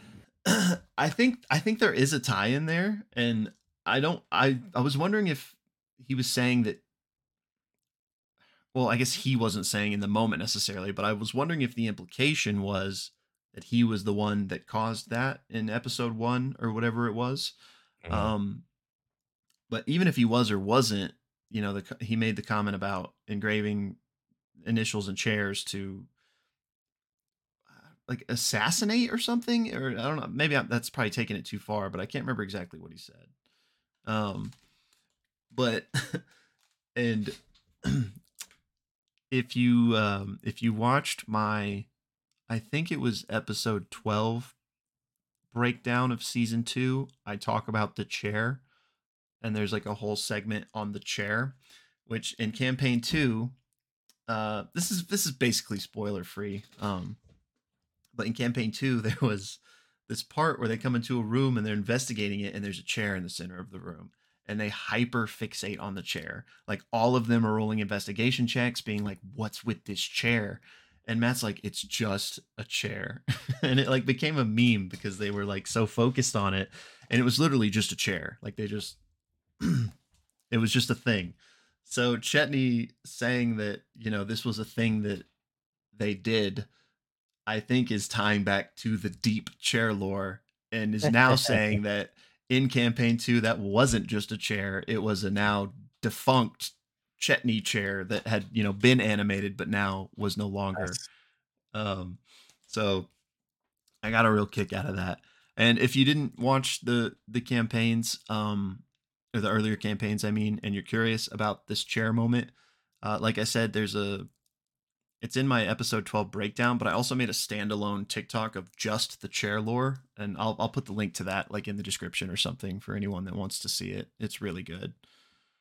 Um, but now that all aside, I think that kind of um fixes isn't the right word, but fixes some of the discrepancies that were there for me with how Chetney was acting and the Ultgar situation. Um, I think knowing about this Rexxentrum toy authority that like made these malicious items, if you will, um, kind of fills in some of those gaps. I do still feel like there's something more. Um, okay, this stupid order is filled, dude. That took that took so long. Jeez, I had to open up Firefox because it wasn't working on Chrome. I still feel like there's something more with Ultgar, but I'm also satisfied if we never come back to it. So It did like maybe maybe Ultgar is was is also or was also part of the RTA or something, but it at least it at least gives me an explanation for kind of the the sinister or dark implications that were kind of laying in the backstory. Um which I I don't know how much of that is is like hard canon. I mean, I suppose it is because Travis, you know, said it said it was, but you know, I don't think Matt didn't have. I, I highly doubt Matt and he him sat down and talked about the chair thing, because Matt's reaction when he was saying that, you know, pretty much said it all. Um, but excellent moment, and I do. I'm glad we know the true meaning of RTA since that was Yeah. one thing we were talking about. yeah, Um, all right, pizza done. Pizza's done. Sorry for All that, and sorry for. Our, I think it's kind of annoying to like be watching a talk show and someone's obviously distracted. So sorry for that. My wife gave me the SOS. We have to get food for the kids now. You're good. So- anyway, yeah, all done. Um, so the last the last like main thing I want to talk about, which we've already kind of touched on, is this moment with the gods at the end. Um, kind of, you know, it's happening now, and like, because this is something we've been wondering about throughout this saga, is like, if there really is this threat of like a god killer, why are they not like on this? Like, why? Yeah. How come Pike doesn't know about this? How come you know Sarenrae hasn't alerted her and why aren't these champions like gathering to prevent this um so to me the answer is the gods either didn't take the threat seriously or just didn't know about it but now they do and Mhm. now that they do they are calling to action quite literally we have um one of the most like straightforward not like subtlety of the gods communication like no you're teleported right in front of me and i'm telling you what to do like Yeah, extremely overt. Because I Yeah. think that was funny enough. That was actually one of the criticisms of EXU was how Aabria characterized um the wild mother Lolth. No, Lolth. Oh. oh. yeah, no, I think the Wild Mother. I can't remember which one actually. both well both really Yeah, and like you know, Matt never, Matt never has the gods communicate in that way. It's always like subtle, like the wind blows, and yeah and clearly Matt's comfortable with it doing it when it calls for it because that's I think you're spot on. We had in an extremely overt way the Dawn Father literally, as Deanna took it, threatening death if she did not, you know, suit up, so to speak. So. Yeah. So, and one word uh, you mentioned earlier um, was you felt like they might have been manipulating, which I don't know if I would use exactly that word necessarily, but I'm on page with what you're saying is that it was more of like like they they want this done because they're looking out for themselves you know Yeah. like that's Yeah. totally the energy i, I was getting definitely not. Yeah, I don't manipulate manipulate like they're leaving out info or they're lying, but like suiting, serving their own interests. yeah Uh, yeah, which, well, I, I, kind of do mean manipulate in the sense of like it's about destroying this great evil is kind of how it was presented, but we know the gods are scared, Mhm. and so it's this convenient detail that's like, is this more for you than it is for me? um, I do wonder if every follower got this vision, or was it just Deanna and FCG? Um, like, did Pike get a vision of her own that called her to action? Um, Yeah, that was going to be my next next thing as well. I think absolutely. Like given the severity of the situation like we were just talking about, surely they're calling any and everyone to call to arms. Um cuz I mean, they're scared, you know? Like I I definitely think everyone that is religious affiliated got that ping. And I even wrote down a list of people I could think of that maybe had this experience. Um so I'm not gonna like get into details, obviously, but like s- slight spoilers, kinda, just for me listing people and their affiliations with gods, if that if that bothers anyone out there. Um, but again, it's not really spoilers. Um, okay, but we got um, Ford and Caduceus, and potentially Orym, all with the Wild Mother. Um, Okay. reaching out to them potentially. Um, we have Pike with Saren Sarenrae slash the Everlight um, Yasha, and also possibly Grog with the Storm Lord. Mm. Um, we have Scanlan with uh, the Knowing Mistress. Uh, we have Vex with the Dawn Father. Um, Opal with Lolth, because that's the interesting element here is that the Betrayer Gods would also not want this to happen, you know? So Right. we may even have like a convergence similar to how they took down Aeor that they might Yeah. be working together again. So um Opal with Lolth, um Xerxes with Asmodeus. bro, don't tease me. um we got and some of these are are, are Kima, uh, Lady Kima with the Platinum Dragon. Um Archon potentially with Tiamat. Um and then we've got Kash from Legend of Vox Machina from campaign one Yeah. with, with his deity Vesh. Um, which maybe. Um and there Oh, was also quite the roster. yeah, there was uh, Shakäste, uh, Shakäste, who was uh, uh, a guest in campaign two, Khary Payton, and um, actually, I think that's it. I don't think they're all going to show up next episode. Yeah, no, I, I don't think all these Well, people are going to show up, but I, I just know. like I could imagine their characters having this It moment. Definitely evens the odds in my mind. Whereas, like before, we talked about this a while ago. Like it feels like an insurmountable challenge. Like how would they ever take on Ludinus? If all of these people are getting pinged, now it definitely feels like this the the the, the ground's been leveled, so to speak. Yeah, the the Avengers are assembling. Um, I'm so curious also. So we're presumably going to get the other group, and let's just call it, you know, eight to 10 episodes. We come back in the fall. We're around episode 70. I wonder what their next steps are going to be. Because right now the group's heading to Jrusar, but they- they're kind of directionless. It's like, yeah, we're just going to try to find our friends, and then, then what do we do? You know? Um, so I wonder if what will happen from there, or will the group, will the other group come with the next step? Like, here's what the next plan is, or something. Um, I bet they would have. Yeah. I was gonna say, presumably they're both bringing info to the table. mhm. Um, like they have all this info on Ludinus, which doesn't really give them enough to like do anything with. It's like good for us as the viewer. So I wonder if the other group would have like the more tactical, like we know, we know where he's hiding.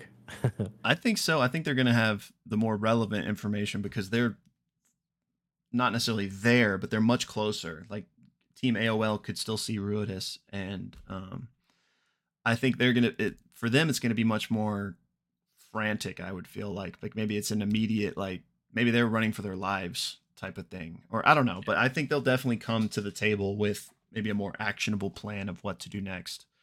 Um, because it'll be interesting to see who their who their guests are. Because I got to imagine it's going to be people that either were also there, or are also like deeply entwined in this somehow. Um, I I don't see I don't see any of the guests being old players.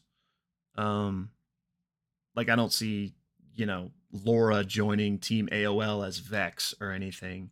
Um, Yeah. So I'm I'm just real curious to see who it's going to be. If it'll be I'm real curious. My first guess, so I was like 90 10 on this, thinking Crown Keepers. But when you mentioned Brennan and Lou, I was like, okay, I'd be really satisfied with that. So, that would be awesome.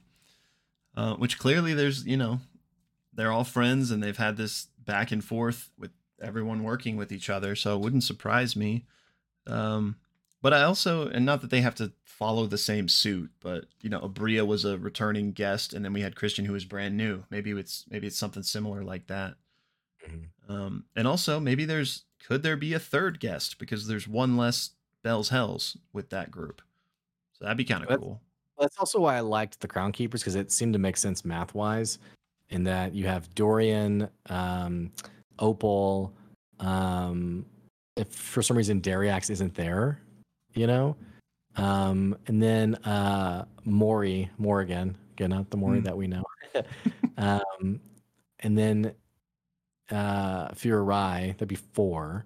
Uh, so it'd be one extra, I guess, but I honestly would love to see Opal just because I feel like that's so many interesting connections and like a direct line to one of the betrayers. If there was this kind of teamwork that did end up getting facilitated, it would make a lot of sense if it was kind of through her. yeah, Um, Yeah. But yeah, um, what an episode. great episode.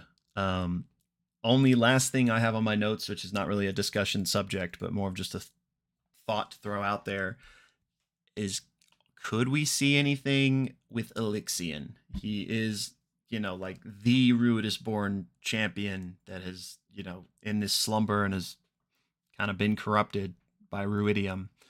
I I don't think we will. When when FCG first got that come to God moment and he was getting I, I was wondering if um the changebringer was going to like talk to him about the jewel of three prayers and like being like you got to Mhm. go free Alyxian. He's got to help us with this. Uh, that didn't happen. Um, but typically Matt like the the quests and the stories that they dive into in the source books, I don't really see Matt like integrating those into his actual campaigns because I think he wants he wants I people to make their own stories with those and he doesn't want to like Yeah. do something with it and then like invalidate what like you did Yeah. in your home game Well, Um, and and also, yeah, I mean, with how much, like, kind of to the point of clichéness of, um, you know, well, this isn't critical role. Like, don't treat your table like critical role. Um, it gets kind of exhausting the whole back and forth on the whole. this kind of dumb, but I definitely agree with you. I see Matt kind of wanting to protect the player experience with that source book and not wanting, you know, um, well, here's the CR version of how it happened. yeah Um, so yeah, I I would be surprised to see Alyxian, um, which for our listeners we're referring to. Um, what's the source book called? Um, um well now that you asked me um, it's it's in it's in like the latest source book, uh, not the reprint of Tal'Dorei Reborn, but um, explorer's guide to wildemount Okay, i think What? i think so yeah even though it's Marquet, let's just look it up real quick. Point being, it's it is a um, uh, story in there that players can then like have like a quest around. Um, and Alyxian was um, a Ruidus born who during the calamity, you got to focus, yeah. oh there we go Come back to us. i have it right here let's see sorry i didn't you continue Oh well, um, fought for the gods, was bestowed gifts, and ultimately, in fighting against one of the um, uh, betrayer gods, was um, presumably sacrificed themselves um, and now resides under under Ank'Harel, right? Yeah. Um, so and is sort of like lost in the stasis of dreamy corruption or something. yeah, and uh, if you're curious, uh, plug again for the TikTok. I made a three videos about Alyxian like a long time ago that are up on there that kind of describe his story in three quick videos. So check uh, it call it the Netherdeep. Call the Nether Deep. That's right. That's what it is. Yeah. Um, but yeah, uh, just wanted to to throw him out there since he does seem kind of like a very kind of integral Ruidus born that hasn't yet to be mentioned uh, in the campaign. But again, don't really expect that to come into play, really. Mm. Yeah. Okay. so I like. I guess my theories. Maybe another episode with the group. Uh, maybe Deanna and Frida are conveniently not there. Like they got sucked out of the teleportation channel. And it'd be interesting to see the state of Jrusar. I'm really curious about the state of Jrusar. Um, yeah. Well, how about you? If or we get another episode with this group, I don't think they make it to Jrusar. Like I think something goes wrong enough that maybe that's why the story continues with them because they don't actually make it yet. I like that for the sheer fact of why can people leave with teleportation and not come back? Yeah, I mean magic is messed up. They just now got a sending spell to work. Like teleportation is not going to work. Like maybe the maybe they get you Jrusar and it's not exactly where they want it to go, but something's definitely going wrong to some extent. Yeah. Not to mention Laura's reaction. What did you make of that?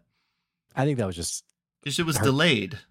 I think well, because her reaction immediately was was like, "Oh, yeah," and then she oh freaked out. God. Yeah, so I I think that was a bit. I think someone even said that phrasing, like maybe Travis was like, "She's doing a bit." But um, I do like what you're saying. It doesn't feel it feels too neat to just be there, mm. knowing if people can just freely teleport, why not just teleport back to Uthodurn? Like no one has come to Uthodurn. No one's teleported there, you know, which yeah. is extremely suspect. So yeah, so I like that. I'm with you. But yeah, so I I really don't know. It, team A or Team B, I could be either one for my money, but we'll find this out. This was this was quite an episode. I, quite an episode. I think, but I'll have to check. This is now our longest episode ever. And it's all thanks to Pizza Hut. um, so many great details, guys. Tell us what y'all thought of the episode. Theories. Get into the Discord. Seriously, we're not just plugging in Discord. The Discord um, has a critical role channel, and we have some amazing people in that channel who give some really great insights on their takes on the, on each episode. So feel free to join us. Everybody's welcome, uh, whether you're a new critter or a veteran one. We just love to talk Critical Role, man. So if you enjoy that, it's the perfect place for you. And let us know in the comments as well. So. Yeah, please do. Um, all we need now is a thumbnail. Yeah, just got to be a good one for this episode. So I don't. I was thinking like, and please hit me with ideas if you got them. But the first thing I thought of was like just all the lore. So like I was I was thinking like maybe I have like a pencil like desperately writing or something. Yeah. Um, let me get my glasses and I'll. Okay. It'll help too. Hang on.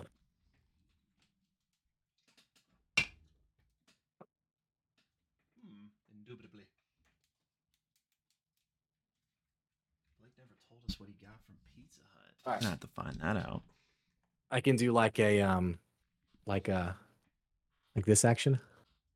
Yeah. You know? Okay. Can you can you lift the uh, book a little bit higher so it's in? Uh, like this. Not, uh, okay. and now slightly this way. Yeah, yeah, there we go, there we go. Okay. All right, hold on, let me get in position as well. Are you ready? Yeah. also, the people want to know what what pizza did you end up getting? What like what toppings? All right, so I'm a, I'm a here's the deal, guys. We should have kept this in the intro because probably you turned us off at this point. But I'm a man of nostalgia. Um, if something's nostalgic for me, I it tastes better. Spaghettios. Yeah. Had it all the time as a kid. Is it objectively disgusting? Probably. it tastes so good to me. Tyson chicken nuggets, same thing. I just have certain things, which makes me think of the time that you said you wanted a couple. That's what I was thinking of too. So when I was a kid, Wednesday nights were pizza night, and my dad always got thin crust sausage. Um, so that's what I got, and then I got a pepperoni pizza too. Nice. At, at first, my order was like 30 bucks. And then I was like, I'm like hopelessly broke. So what am I doing? Uh, so I took off like the breadsticks and like the two liter, you know, and so it's just a couple of pizzas. Hey, there's So- not, can't go wrong with just a couple pizzas, though. That's right. That's right. So anyway, I might yeah, have to get pizza now tonight as well. But yeah, all right. We've drugged this on long enough. Um, y'all, just had to thanks. hit, yeah, the, the mark for the longest app was Yeah. keep going. I'm yeah, I'm pretty sure we've hit it now because I think our longest one was episode four of EXU. I don't know why like, like I know that specific, but we gave like a 50 minute recap of that It was of long. that Yeah. episode. that was the Um, time we were like, we probably need to like workshop these recaps. like these are, this was really long. yeah, so anyway, all right. but yeah, especially if you made it this far, thanks y'all, and uh, Yeah. Thank you guys. we'll see you soon. See ya. Bye guys.